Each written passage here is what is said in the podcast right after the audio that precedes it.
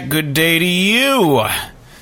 My name is Fred Oakman, and as always with me today is Mr. Jake Peters. We are P.S. This is Awesome, a PlayStation podcast, and this is episode 180.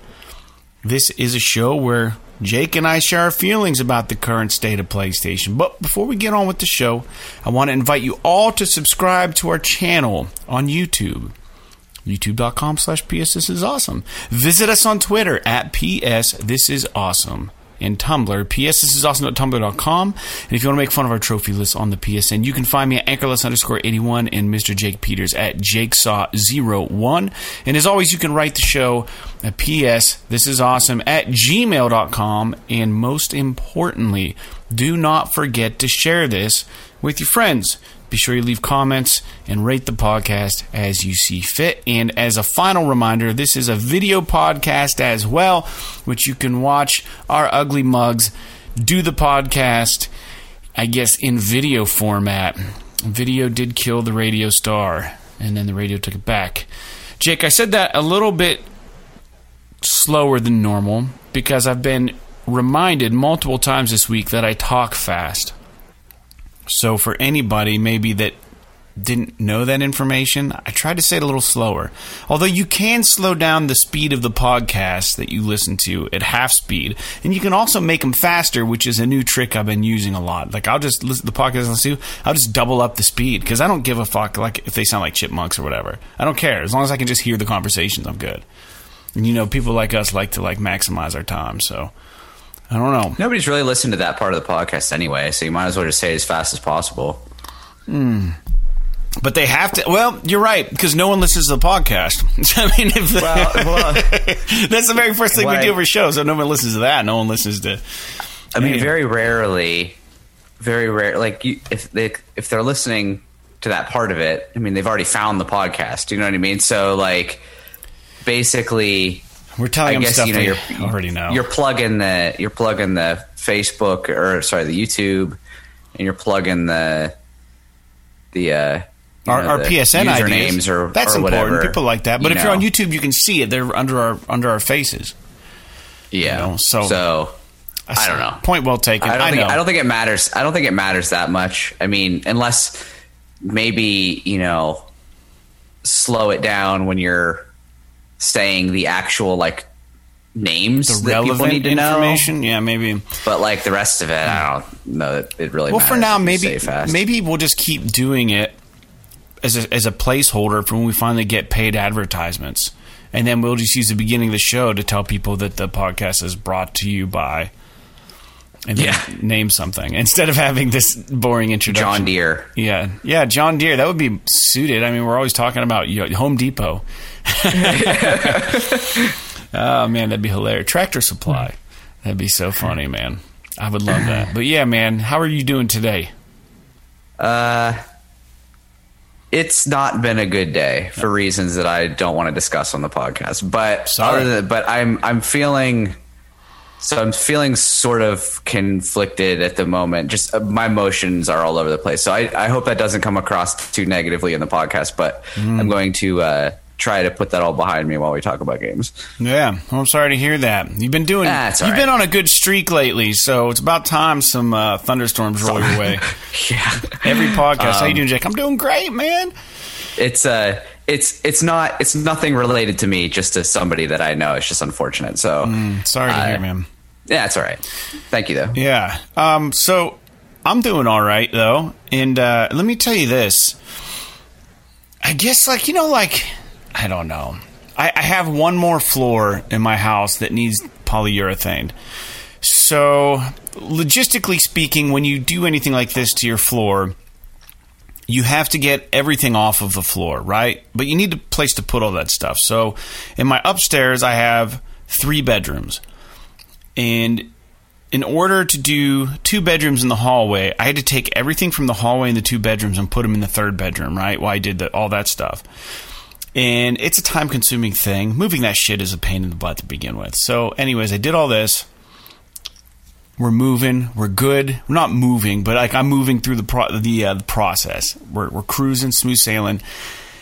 And now I'm at the point where I got to take all the shit I moved into the 3rd room and move it back to the other rooms.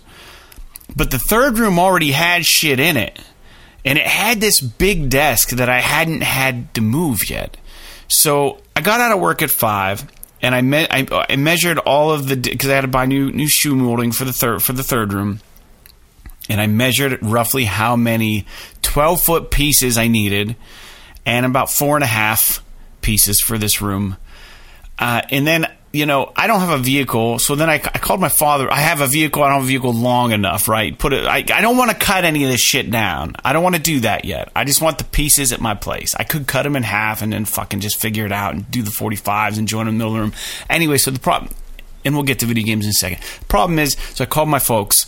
My dad's like, yeah, you can take the RAV4. I'll come along with you. If you need anything heavy moved out of there, I'll help you out. Perfect. Things are great.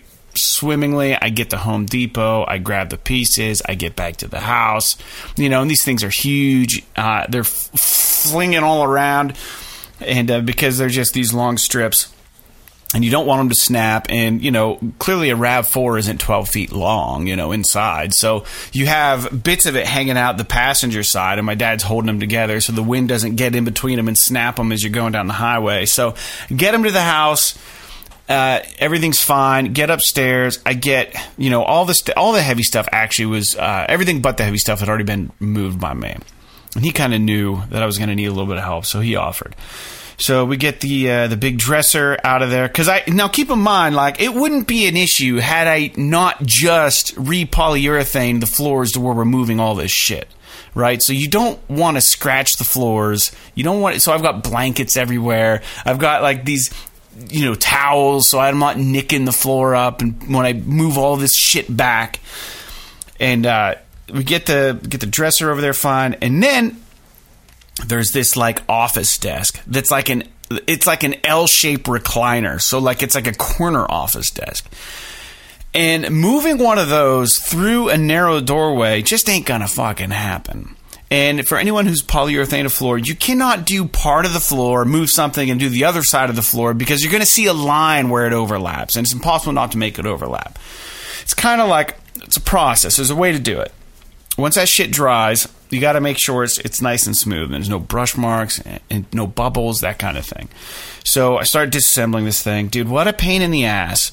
Like, no one ever thinks about having to move the furniture once it's assembled in the room, because this thing was assembled in the room where the box goes in there, you open it up, you put it together, and then, like, you know, maybe 45 steps later, and screws and parts, and, you know, it's assembled, and you're like, wow, this thing's awesome. And then when you have to do a project like this, you have to disassemble the thing. The instructions are nowhere to be found. It weighs 1,000 pounds, and, you know, it's way wider than the door frame, and it becomes a problem. Anyways, it took longer, so I've been doing that all night. I got it out. I couldn't get it into the other rooms, though. It just was impossible. So it's sitting in my hallway. So now to get to the room that I have to polyurethane, I have to do a Dukes of Hazzard over the desk to get into the room, dude. I just hate home projects. Like, I love them, but I hate them. When it's done, I'll be so happy. First of all, why do you have a fucking desk up there like that? You never work up there. Here's the thing. Chelsea does, right? So it's Chelsea's office. Okay. So that's why it's up there. I guess I get that. Second of all, dude, you know why floating floors are so popular right now? Because you have to do this shit. People don't want to do that shit anymore. How much time you spent on that? And money. You could have literally slapped down a fucking floating floor.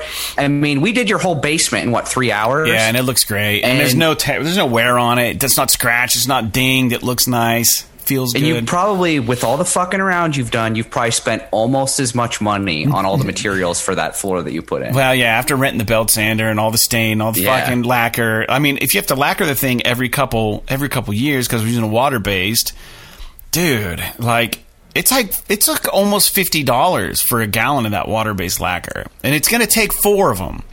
That's $200 every couple years just to keep the floor in the relatively okay shape it's in, because like when we pulled the carpet up, it didn't look great to begin with, but we did revitalize it as good as we could. Well, that's your problem using water-based lacquer. You just need to like just open all the fucking windows for a couple days and put the real shit down. You look like a fucking basketball. It lasts way longer. Yeah, it does last. Just longer. Shellac it. Yeah, just fucking load it on there, dude. Let's talk about video games, man. But yeah, aside from that, I'm doing all right. Just been busy. Busy as shit, man. Real busy. I have a confession to make. Usually at the beginning of the show, we talk about games we're playing. I have not talked about a new game recently. I'm still stuck on Ni No Kuni. I have played minimally this week, and additionally, I did tell the listeners I was going to buy Returnal, which I didn't realize at the time, because nobody did, that Returnal was going to be extremely difficult, it seems like. And then I do like the idea that it's exclusively for the PS5, and they're saying it showcases the PS5 phenomenally. But it seems to be kind of punishing, and it doesn't seem like it's one of those games that I'm going to feel is going to be respecting my time. And I know that it's roguelike. I get it. 100% understand that. But I was just kind of hoping that Housemarque would have thought a little more out of the box. But their save and return, we'll get to this later in the news, but they're saying like the runs in this game before you get to a save point can be up to 2 hours, if not longer. And then if you die in that time period, it just resets you. And it's like, dude, I just don't fucking think I have that in me right now. So while the game looks amazing and beautiful, sorry, listeners, I didn't buy the game because I'm not going to pay $70 to just waste my time in front of a TV. I'm just too old for that right now. But I think if the price goes down, I'll definitely try it. Or if we hit a dry spell, we got a lot of games coming out. I was going to say that I was going to try the Resident Evil 8 demo because the full thing's out now. For listeners listening, you're not quite sold on Resident Evil 8. But that game comes out May 7th. So it's going to be real soon. It's already May 3rd when we're recording this. So that game's coming out real soon. And then on top of that, I've been playing Ni No Kuni. I'm in Chapter 5. There's 9 chapters. I am cruising through that, and I'm still enjoying it. So I am finding time during my lunch and stuff to play that game. And for any of the listeners who played the first one and saw the reviews on the second one is easy, but it's really good. It's just really fun. It's a fine game. It's more than fun. Ni No Kuni 2 is great. So, Jake, what are you doing? Are you playing any games right now? So I started out the week playing some more Octopath Traveler. I started in BioShock, the original BioShock again. So I've been playing through that a little bit. Yeah. And your comments make me laugh because I actually did buy Returnal and I've been playing that. Oh, so we flipped. Yeah. We did a little flipperoo on this. Wow. So here's the thing. I get your comment about respecting your time, but I feel like it's inaccurate for this game because this game is like intending to work a certain way. Yeah. Right. And so when you I know we throw that phrase around a lot on this podcast just because we're so busy and trying to find time to play games and all that stuff. But at least personally, when I use the phrase, when I say a game doesn't respect my time, I'm thinking more about a game like The Last of Us Part Two, where the game is just there are just sections of it that are unnecessarily long. That's not what the game is. We were talking about grinding, you know what I mean? Grinding to get somewhere, right? Grinding, right? Stuff like that. So, but this game is, so I will say that you're not incorrect in anything that you said as far as the way that the game functions. Yeah. Now, the caveat to that is that the game is incredibly fun to play. Ooh. It's like the gameplay, the actual game, moment-to-moment gameplay, it's like, imagine if a third-person shooter... Imagine if they made, Resogun into a third-person shooter. Isn't that cool? It's very... Yeah, it's very fast-paced. The combat is very, it's very kinetic and very... everything is really precise and accurate. Nothing's real floaty. I don't think you said you didn't play the Resident Evil 8 demo yet. No, dude, no. When you jump into playing that, I'm going to play it. I'm excited to play Resident Evil 8. But when you get into that, you're going to see, the controls are incredibly heavy and floaty. And the camera is kind of, loose and, that's just kind of how that works. This is very snap, snap, snap. Everything is very, very quick and accurate and precise, and it makes the game really easy. It doesn't make it easy, but it makes it it takes a lot of the aiming kind of stuff and makes it a little as easy on you as it can. And also, there is not a difficulty setting, but there is an auto aim setting, and you can set it from off all the way up to like super crazy auto aim. Yeah. So like that's like their version of difficulty, right? Where you know they're not going to make the enemies weaker or anything like that. I kind of wish they did have sort of like an easy mode, but I get it because it's kind of still like an arcade game, and there wasn't like an easy mode. Well, there actually technically there was an easy mode to Resogun. Now that I say that, so but.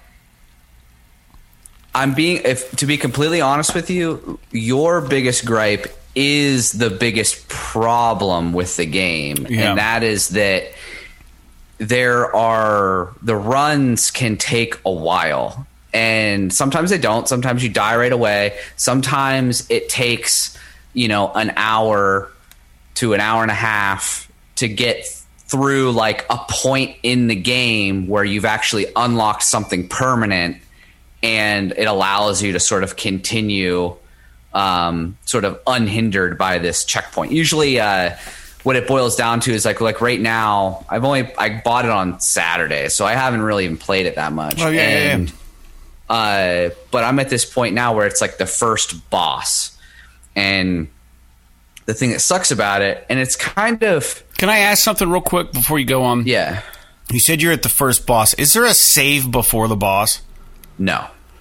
So, well, see, here's the thing is that the map is different every single time you wake up.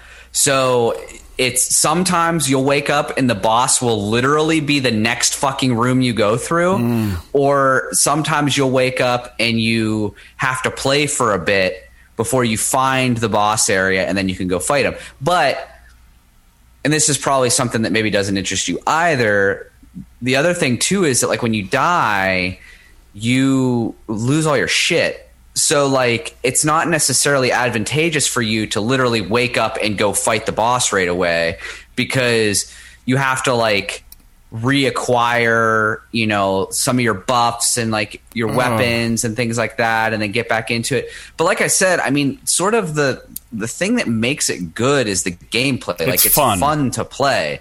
And I don't really care all that. It's not beating me up as bad as I kind of was worried that it might in terms of being kind of pissed off about starting over and over and over again. Yeah. Just because like I said, the map changes every single time you play. So the levels are always a little bit different. Old. You can kind of learn the enemies and like their sort of sequence and the patterns. Everybody's seen like the trailers of Resogun of Returnal, where like the enemies will shoot like a pattern of objects at you, and you can like learn them and try to dodge them and stuff, and it makes things really interesting. Like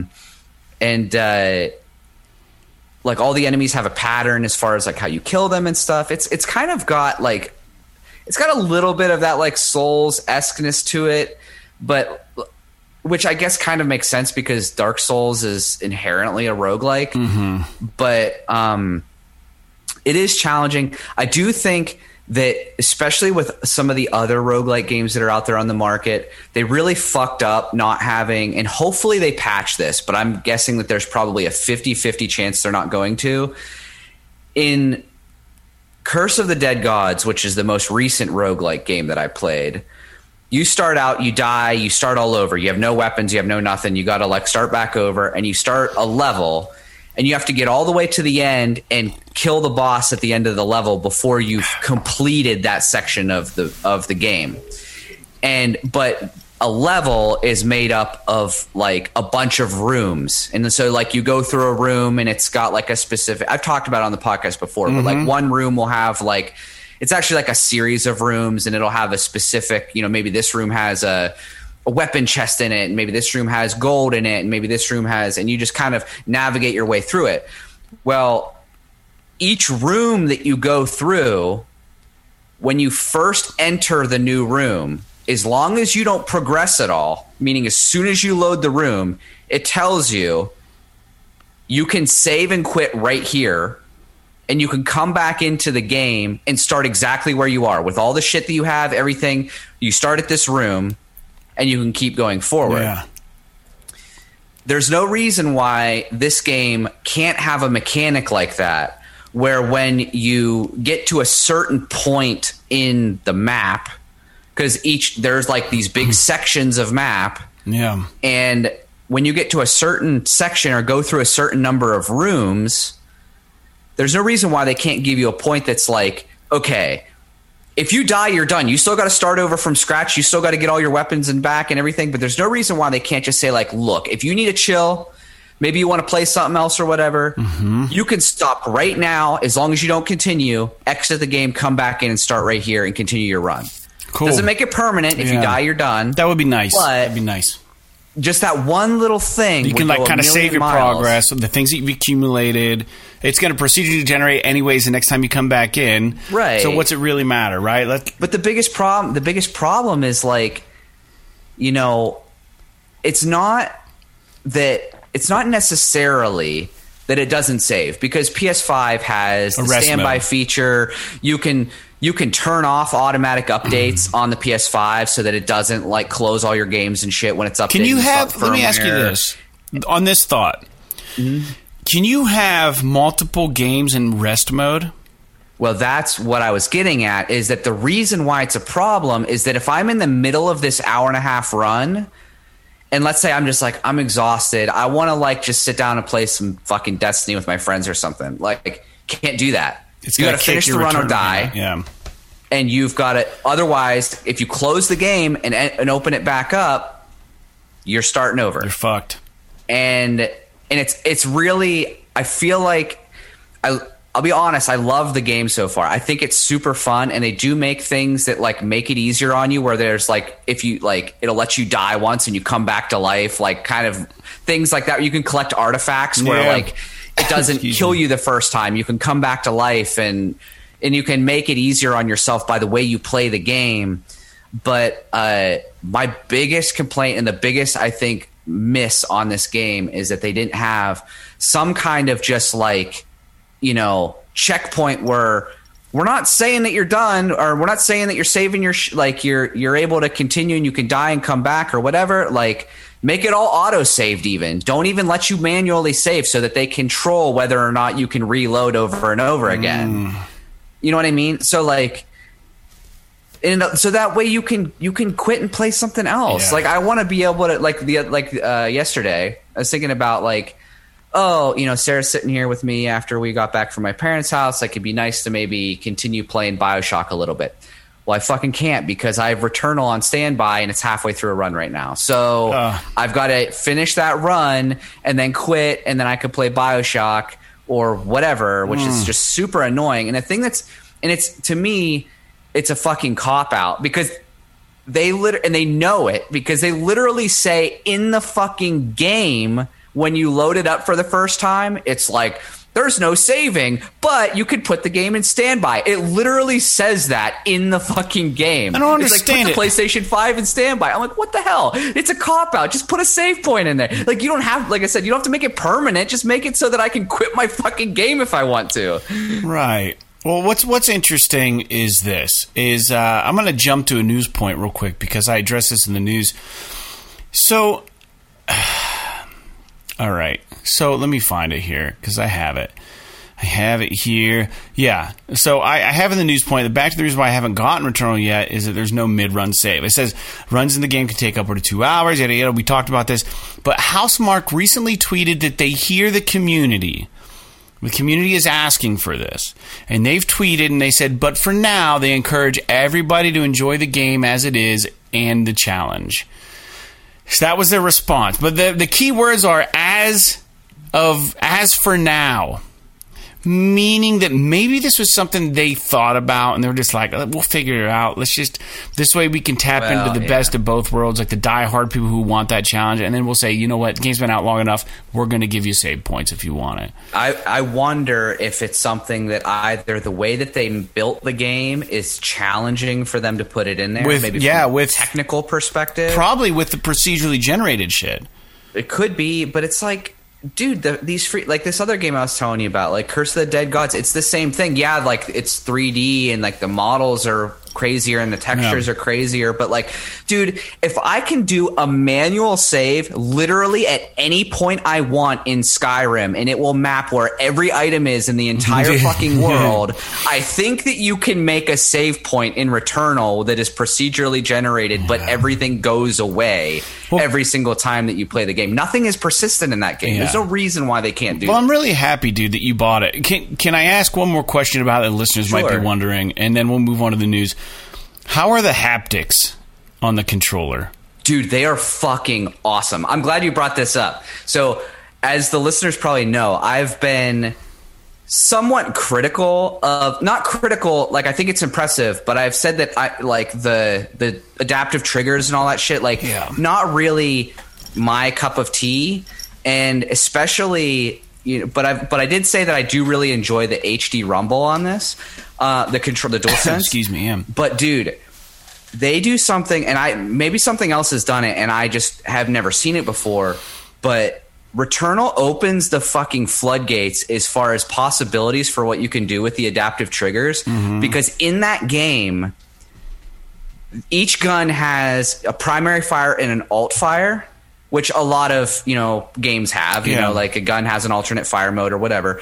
The way that it works in Returnal is that they use the adaptive trigger on the L2, which is your obviously your aim normally, and when you pull the trigger back, there's a hard resistance point halfway down, and as long as you don't pass that, it's just your regular aim. And then if you squeeze it farther than that, it switches to alt fire, and you press when you fire, it fires the alt fire. Oh wow! So basically, how far you press down that trigger determines whether you're doing a standard like bring up the sights and shoot, or you're actually engaging the alt fire and letting that rip, like the special alt fire. The gun. And they put a pretty like robust kind of friction point in the trigger, so you actually like stop when you get to it, and you're not just like yanking on the alt fire every single time you're trying to aim.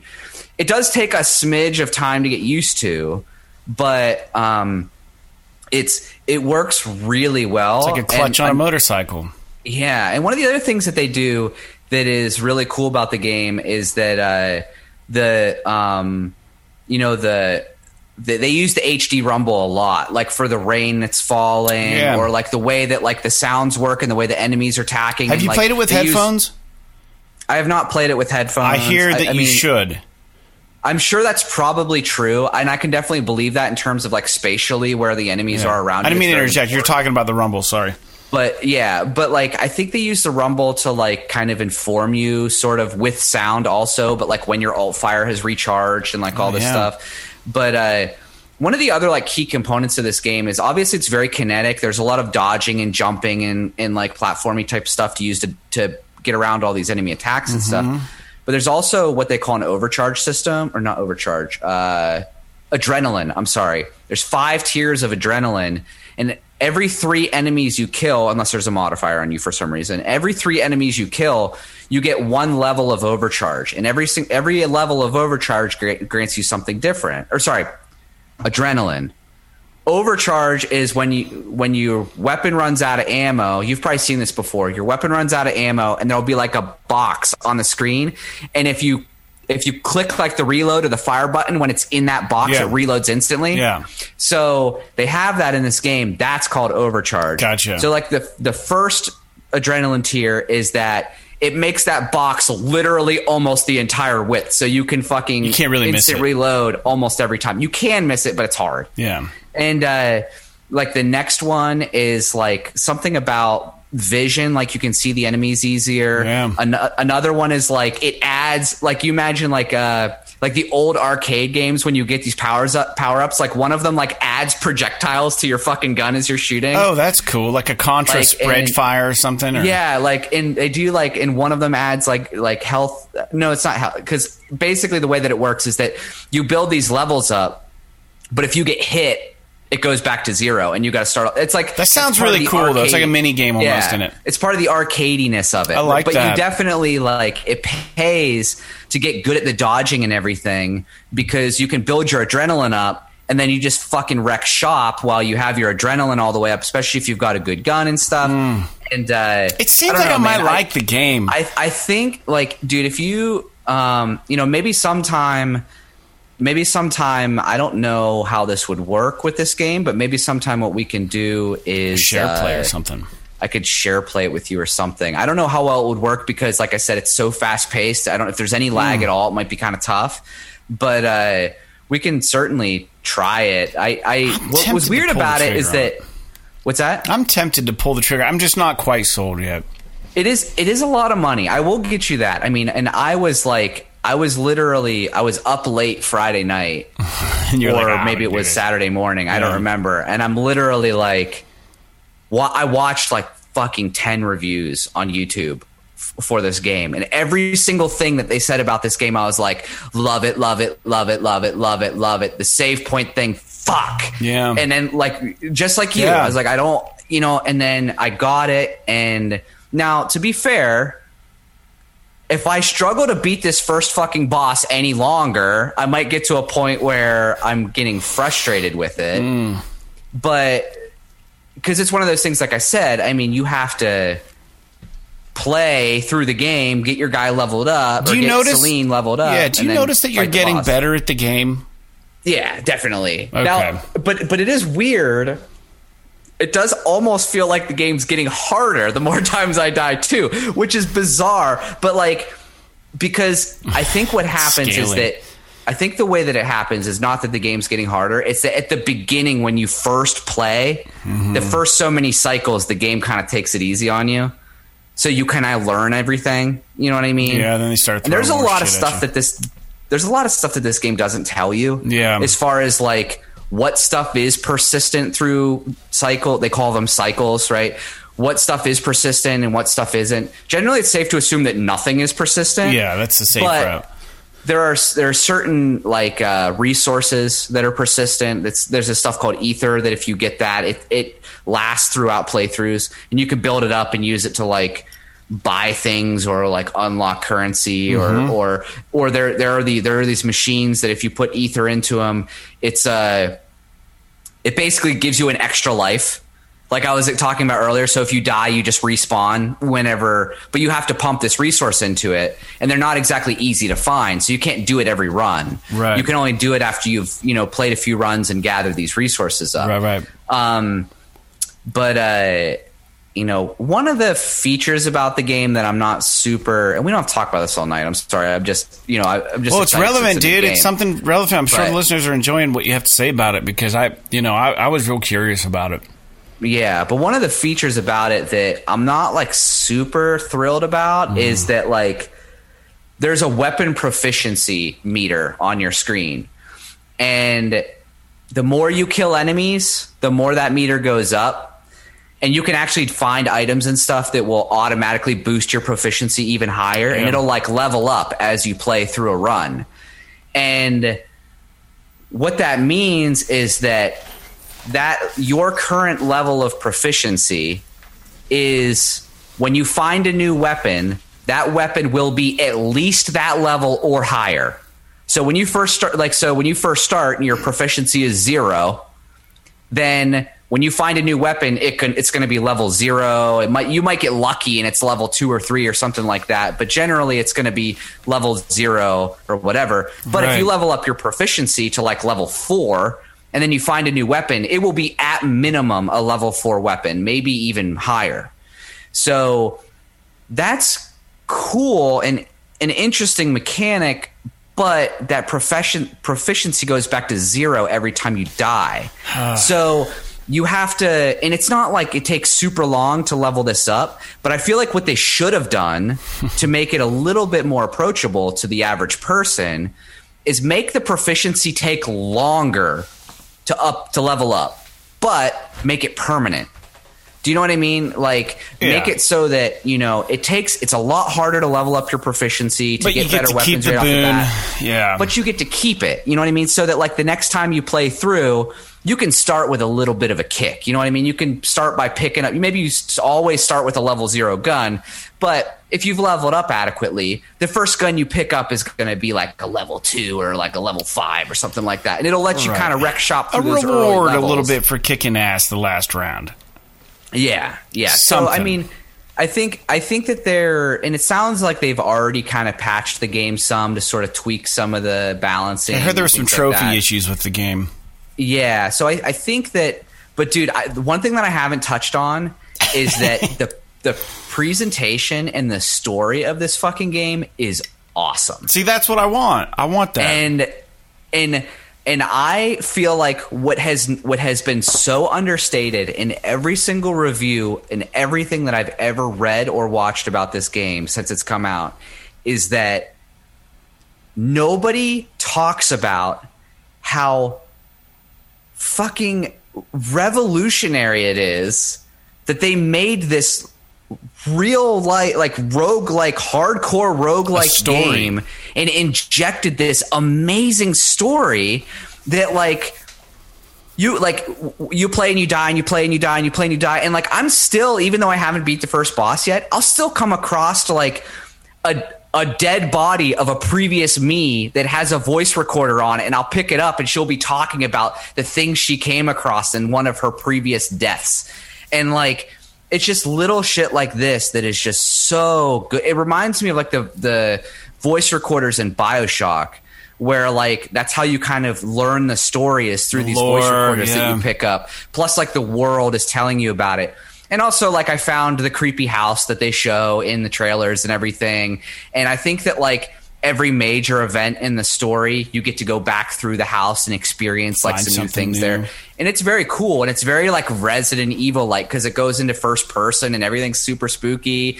And then there's like this weird, like astronaut thing that they show in the trailers all the time. And it's like, what does this all mean? Nobody fucking knows. Why can't I get off this planet? I don't know. But like, and then there's also like, this is an alien world and there's dead alien bodies everywhere. And you have no idea like where the fuck they are, like why they're here, what happened to them, all this stuff. And you find all these like glyphs all over the planet. It seems cool as shit. It allows you to like translate like these like stone tablets that you come across and stuff. And they'll be partially translated depending on how many of these glyphs you find. So it'll be like, you know, they'll show like when you read it, it'll show like a paragraph that's on this tablet. Yeah. And let's say you've only found like 2 or 3 of 5 glyphs, let's say. It'll have stuff in capital letters that is 100% accurately translated, stuff that's just random symbols that hasn't been translated, and stuff in lowercase letters that is just, you presume is Celine's like guess at what they're saying. Right. So it like doesn't really make sense until it all comes together. Like it's really cool, dude. I'm not going to lie. The story stuff and the single player stuff, like it's really, really cool. I'm into it. The biggest beef about it is again, it's just that it's that roguelike, you know, that permadeath, like, you know, thing. And like you said, it wouldn't be as big of a deal if cycles were like 20, 30 minutes long.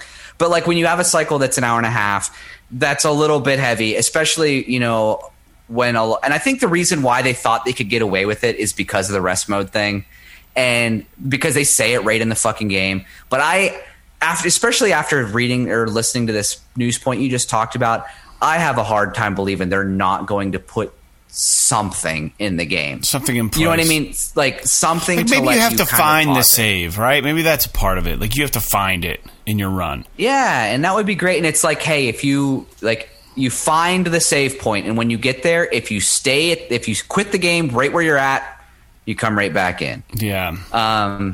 But dude, it's cool. Like everything, the presentation's cool. Every time you die, like they show different versions of like the crash landing, and sometimes you wake up on the ground outside the ship. That makes sense. Sometimes it would be a different version. You wake up inside the ship. Yeah, what's that? It would be a different version because you're a different every time, dude. It's so the more Destiny. I talk about it, the more I'm excited about it. It is really good. Yeah, I will say that, and that. It's getting really good reviews and everything. I heard it has a slow start though for a Sony exclusive as far as sales. Oh, as far as sales, yeah. I could believe that. I mean, they're asking a lot of money for it. And I honestly, if you were going to ask me, do I think this game is worth full price? I think it is. I do think it is, but it is for a specific type of gamer. And I think that where they muddled the messaging a little bit is that they made this game that is so Sony in terms of like its single player like story and presentation, where they presented it in a fashion so that everybody's going to want to play it. Right, but it's just I'm thinking Sony first. It's not first party, but it's second party. You know, they want to Sony exclusive. They want to play it, but then they're like, oh, fuck, there's this mechanic that is like a hardcore it's mechanic. It's going to eat the gamers alive, yeah. Right. So I'm really hoping that this game sells strong enough to like keep Housemarque above water, right? Like they deserve it. Going, yeah. I mean, even like to make another, they deserve a second crack at it. We might see an acquisition soon if this game goes well. Yeah, I mean, I think it's like I said.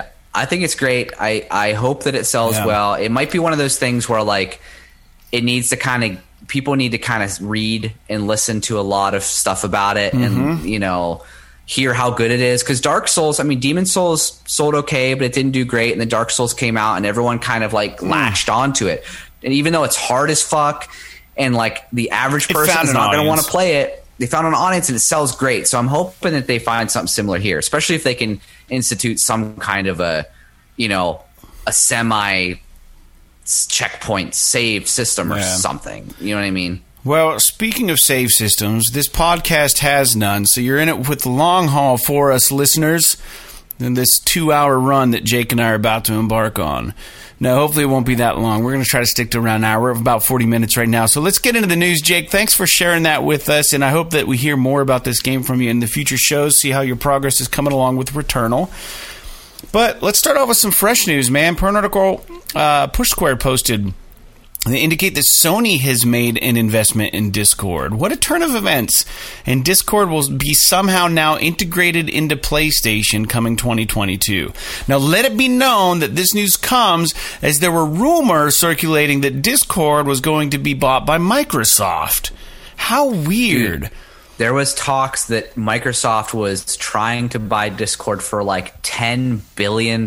So did they catch wind that Sony was trying to get a chunk of it and be like, well, maybe we ought to get this? Or was it a balk? Did Microsoft fake news this to force Sony's hand to spend money on something that they really don't think is relevant? I don't know. No fucking way, dude. Discord is huge. Is it big? Oh, dude. Now, Sony hasn't purchased Discord. They have a small investment now in Discord. Let that be known. But I think that Sony has been of the mindset lately that, they don't need to buy studios if they can cultivate exclusive relationships and not have to pony up the hundreds of millions of dollars that it costs to purchase a studio nowadays. So, and I can see, why Microsoft might want Discord, because it's way more than just a chat thing. It is a chat thing, but it's like all these podcasts are community using it building, community building, all this stuff. And Microsoft could literally build it into Windows 10. I'm sure that's what they were thinking. Plus on their Xbox and all that kind of crap. So that's probably why they wanted to buy it outright. And I don't know what made the deal fall through. Maybe Discord kind of wanted to maintain their sovereignty a little bit. But the fact that Sony came along and they kind of swiped a little bit of a deal out from underneath Microsoft, even if it's not a purchase, it's just kind of a deal. And this, I don't know, if how deep you've read into it, but one thing I don't know is that, like, I don't think that this means that Discord is going to be exclusively on PlayStation, because it could be that after this, Microsoft is like, I want it on Xbox too, and they can also get it. So it's not going to be exclusive, but this means that we are going to be seeing some Discord integration into PlayStation. Next, and I think that's huge. Yeah, dude, it is big. It's a big deal. I'm kind of curious to see how this goes. Now, I don't have a Discord account. Do you? Technically, yes, but I've only used it once because I downloaded it because I was playing PUBG when it first came out, when it was still in early access on PC, and a couple of my friends that were playing it, they're like, we do all of our chat on Discord, and I was like, okay, I guess I'll fucking download it. I might have made one for the podcast a long time ago. I might have. We'll see. I don't know. If you search on there, we might have an account. PS This is Awesome on Discord. I definitely don't know what to do with it, but a long time ago, I might have made one. Hey, PS Plus games for May have been announced, Jake. We're getting Wreckfest on PS5, Battlefield 5 on PS4, and Stranded Deep on PS4. Did we play Battlefield 5 or no? I did. I don't know if you did, because Battlefield 1 was the World War I game. And Battlefield 5, it went back to World War II. And I played it, and I remember talking about it on the podcast and saying that, like, it was decent, but it really wasn't that great. I'll probably get it to World War I, or sorry, Battlefield 1. They did kind of a similar thing, yeah, but it just didn't hit quite as hard as the Battlefield 1 stuff. Yeah, yeah. So, but it was still good. Yeah. It's a Battlefield game. All right, cool. I'm not very opinionated about this lineup. You know, Wreckfest I'm not really interested in. Battlefield 5 is really the only one I'm kind of interested in, but I'll have to check my trophy list, see if I have any trophies for it, because I think maybe I did play it. I think I might have rented it. And, Jake, there's a reason to bring this up, but there is a current lawsuit between Apple and Epic Games, right? And due to the lawsuit, there's been a bit of the veil has been lifted to reveal some private, secret, classified information from the video game. I put warning, but the video game world. And what's interesting is because of the lawsuit, certain documents are being unveiled to provide case in points for this back and forth between Apple and the Epic Games Store, Epic Games. And the first point that was brought up, and this information came courtesy of Push Square, of course, where we get most of our news. The first point is that Microsoft, you know, obviously anybody would probably know this, is that Microsoft probably has teams looking at Sony first-person games and critiquing them and trying to figure out, you know, what's Sony's play on this? You know, what can we do better than them? Compare, contrast thing. They are the competition, after all. But their review team from Microsoft did a review for The Last of Us Part Two, and while they indicated that the narrative-driven game has a quality worth aspiring to, they stated in this review, this internal review that Microsoft's had of The Last of Us Part Two, that the gunplay is just flat-out terrible, including the weapon switching. And I don't know that I 100% agree with this. I think that this is a little bit of Microsoft internally being like, they're not that good. Yeah, right. You know what I mean? And like, to be fair, they do admit that the narrative-driven game has a quality worth aspiring to, is what you said. Yeah. The voice acting, the character development, that kind of thing. They really praised it. To be fair, I mean, if they're comparing it to Halo or Destiny, yeah, the gunplay isn't those games also aren't nearly as good as those games, right? But what about Gears? That's not the point. Yeah, that isn't the point of the game. Right. It's the thing is that the gunplay is serviceable. It's ancillary to what the game stands for, and it's meant it's not meant to be. You know, I'm not saying that Naughty Dog on purpose made the gunplay not as good as fucking Halo so that it would be more immersive or something. But I think that Sony sacrificed gunplay feel for realism.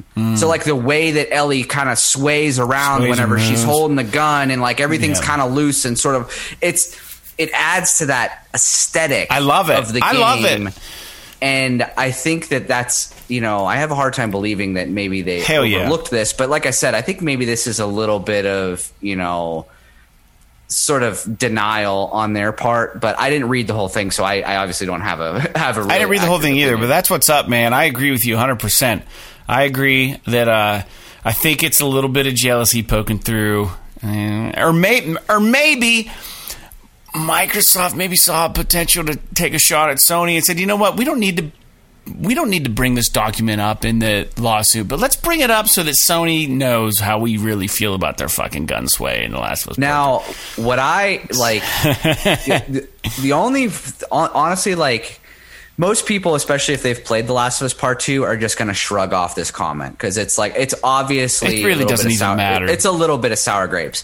Now, if Microsoft comes out, makes a narrative game as good as The Last of Us, has better gunplay, shooting mechanics, as good as Halo, then yeah, they can swing their big dick around all they want.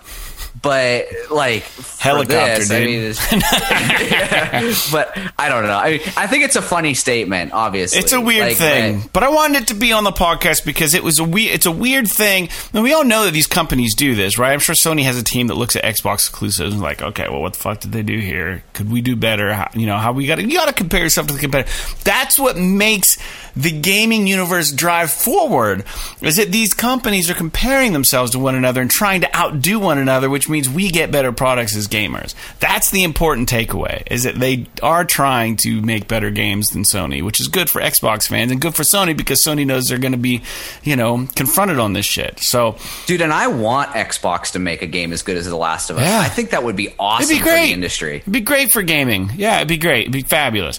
Hey, my second point about this lawsuit is that there was some documentation that came out about Stalker 2, and it may be coming to the PS5 3 months after its initial release. This is on Push Square. So a developer had indicated they were currently focusing on the Xbox versions of the game and had no plans for now to release it on the PS5, but anyone could read between the lines. So Push Square seems to think that the way that this was worded, that they are putting their focus on the Xbox versions of Stalker 2 right now, implying that there are other versions to put their attention to, but they're just not focusing on it right away. Now, I will say that I'm not surprised that this is an Xbox-focused or Microsoft-focused, we'll say, because all Xbox games are on PC now.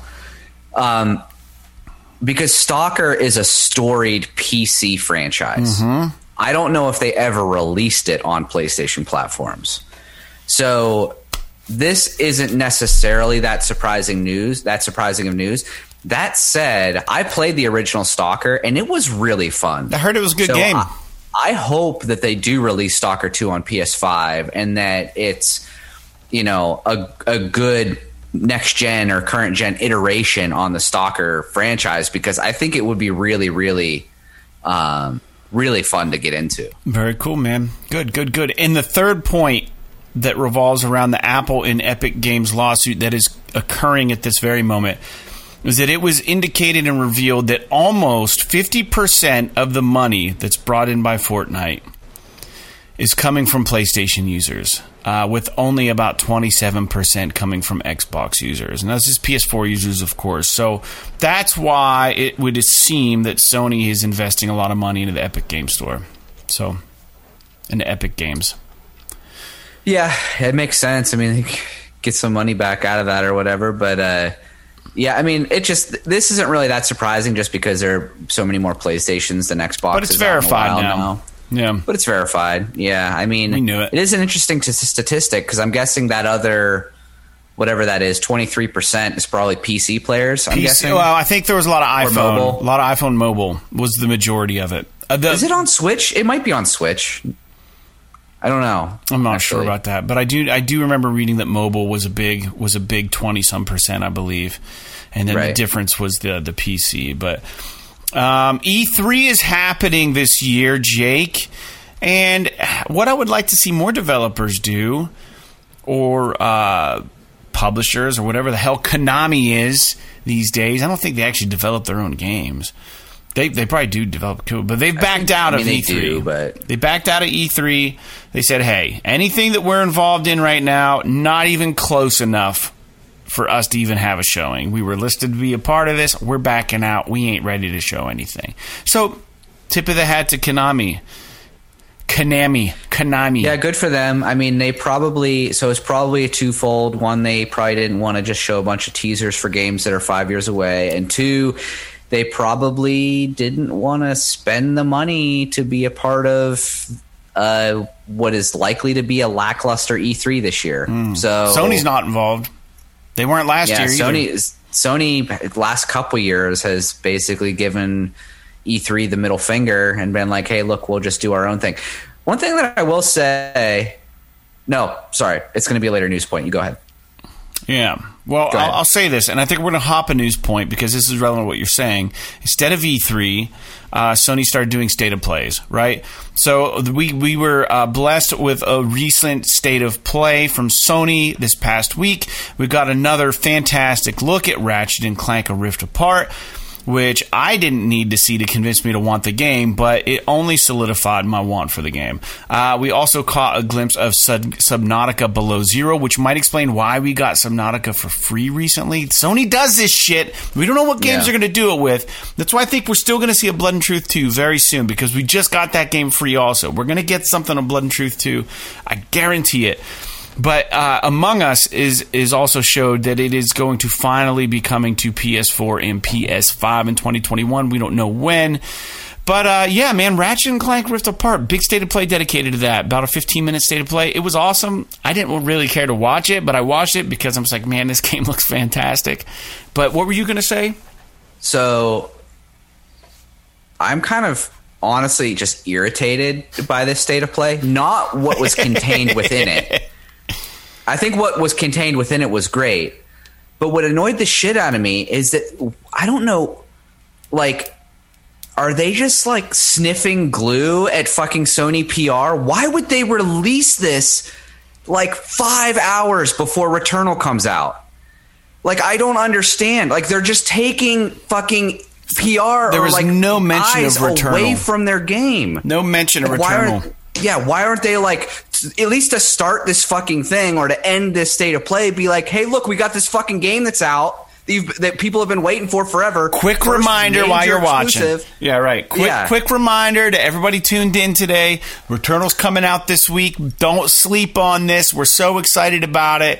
And then we're going to find out that it sold short, right? It didn't sell like what they expected. But they could have totally taken advantage of the state of play. Now, they think they just did the state of play until fucking Monday or something. I don't understand that is weird timing. Like, why do they – like, it's the same shit that they did with Concrete Genie. They destroyed that game themselves because they released a huge fucking swath of information about the PS5 the same day that Concrete Genie came out. And it totally overshadowed that game in every aspect. And I can totally see that happening here because Ratchet & Clank is a storied IP. It's way bigger. People care way more about it. Yeah. And you're going to come out and have this big fucking blowout about Ratchet & Clank. Don't get me wrong. Love the game. Can't wait to play it. Maybe wait until after the launch of Returnal, the game that you've been waiting to put out for fucking... Like, if I was Housemarque, I'd be pissed. You know what I mean? Sure they're not happy about that. But, I mean, same time, they're probably so just... Who knows? They even fucking paid attention to the state of play, really. I mean, they have their own. I'm sure they did. I mean, like they're Sony second party. I mean, they work so closely with Sony, they had to have known. And it's like it's not like fucking Returnal got a state of play. You know what I mean? And didn't they talk about Returnal at least at one of the state of plays? They had some awesome videos on the PlayStation YouTube channel, right? They had some nice videos. They did have some good videos about it, but it's like fuck. I mean, the state of play is like the thing now. Like it's the thing.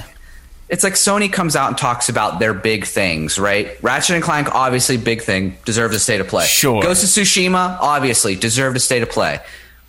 What the hell? Like, why not do something for Returnal? I think that I honestly think that Sony PR maybe have been trying to downplay this fucking roguelike thing, and I don't know. I mean, maybe they just – it's just – I just get so frustrated because – They could have just done a reminder. Like, for those of you guys interested, this is the fucking week. Returnal's coming out, right? Like you said, like they could have, you know, started off with Returnal. Hey, here's the deal. This shit's coming out. You know, make sure you put it in your wish list because now you can have a wish list in our PSN store.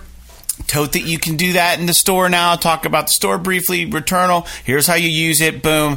And then here's Subnautica Part 2 or whatever. Oh, here's this other fucking thing. Oh, Among Us. Yeah, we're not sleeping on this. It's coming, guys. And then boom, Ratchet and Clank. That would have made so much more sense. You don't have to go into detail about Returnal or what it is. People can look that shit up. We're not idiots. The problem is that what they really should have done is moved the state of play until after Returnal come out. Because what happens is that all of the news sites and all of the aggregators now, all of their fucking pages are about Returnal, not Ratchet and Clank. Like 15 minutes about Ratchet and Clank, and here's what Subnautica is, and blah, blah, blah, blah, blah. And like down here is like the Returnal review. Yeah. You know what I mean? Like it should have been like fucking Returnal on every single webpage. Everywhere. At the very top. Games. And then Monday, you can have your thing about fucking Ratchet and Clank. That's a valid point. That game is gonna sell. You know what I mean? Returnal is a new IP. You need to push that shit. Yeah, Sony's not good at that, though. They're not good at it. They're not good at fucking up so bad. They need a better fucking publicist over there. They need somebody who knows how to orchestrate this shit, who's dialed into the games, the release dates, and can get this shit on the right track because they are missing out a little bit. I agree with you, but I will say this. Surfing through Push Square looking for some news for this show, man. Returnal is everywhere on that site, dude. And good. Digital Foundry did a really nice thing on Returnal, I think. And, you know, IGN was the only place that really had a mediocre headline about it, and it was about the shitty 2-hour runs without save points. And I saw that, and I was like, fuck, you know, it's one of these things probably, but I'm going to, you know, and that was kind of a naysay kind of deal, but... Dude, I don't know. Let's jump back to the last news point. So real quick, you know, we kind of vowed not to talk much about Cyberpunk, but for anybody out there who's been kind of sitting on it, waiting for the right time to play the game, like you maybe, Jake, who knows, Cyberpunk 2077 got a 1.22 patch, and they're boasting even more fixes.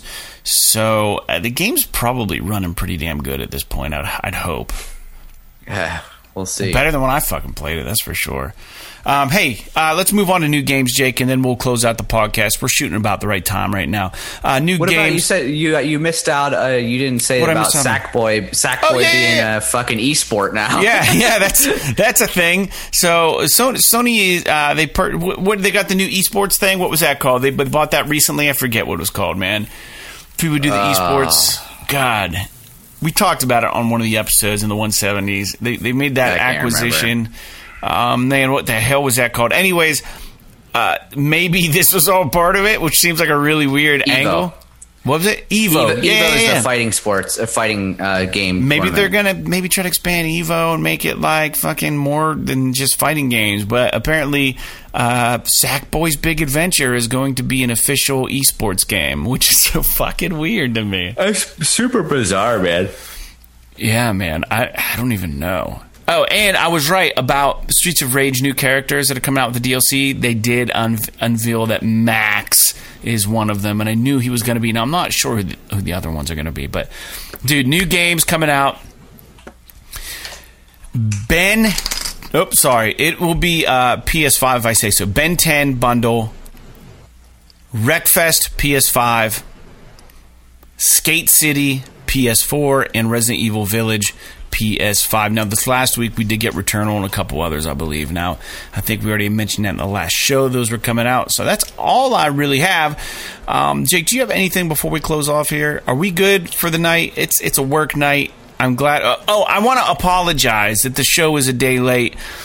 You're going to find this. I'm telling you, you're going to see a little more of this not releasing on the normal day that you're used to, but we are going to keep with the weekly schedule the best we can. It's a busy freaking weekend. Jake's been busy.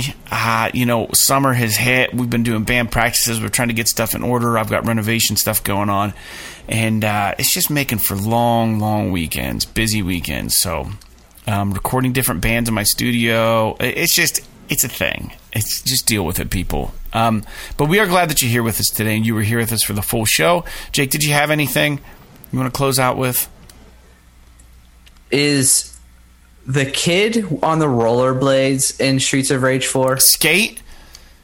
Yeah. He's not in Streets of Rage 4. No, he is. His old characters are, but there's no new character for him. There's no revisited. Oh, so you could play like the retro character. Yeah, yeah. But they wouldn't even let you play the retro character of Max in this game, which we thought was weird. That is kind of bizarre. But they had a new character made for him. Because he's in Streets of Rage 4 as a new character. And it's like, well, obviously they're going to give us that eventually. Because they have the model already drawn up. Right. But, yeah, man, that game's so fucking good. You need to get it, man. Fucking do beat 'em up. It is fun, man. Those types of games are fun. I was actually really looking at, you know, because there's all these sales, spring sales and shit going on right now. And one of the games that's always on there that I've heard really good things about is that River City Girls game. Which is it's a beat 'em up like Streets of Rage, but it's like Ransom.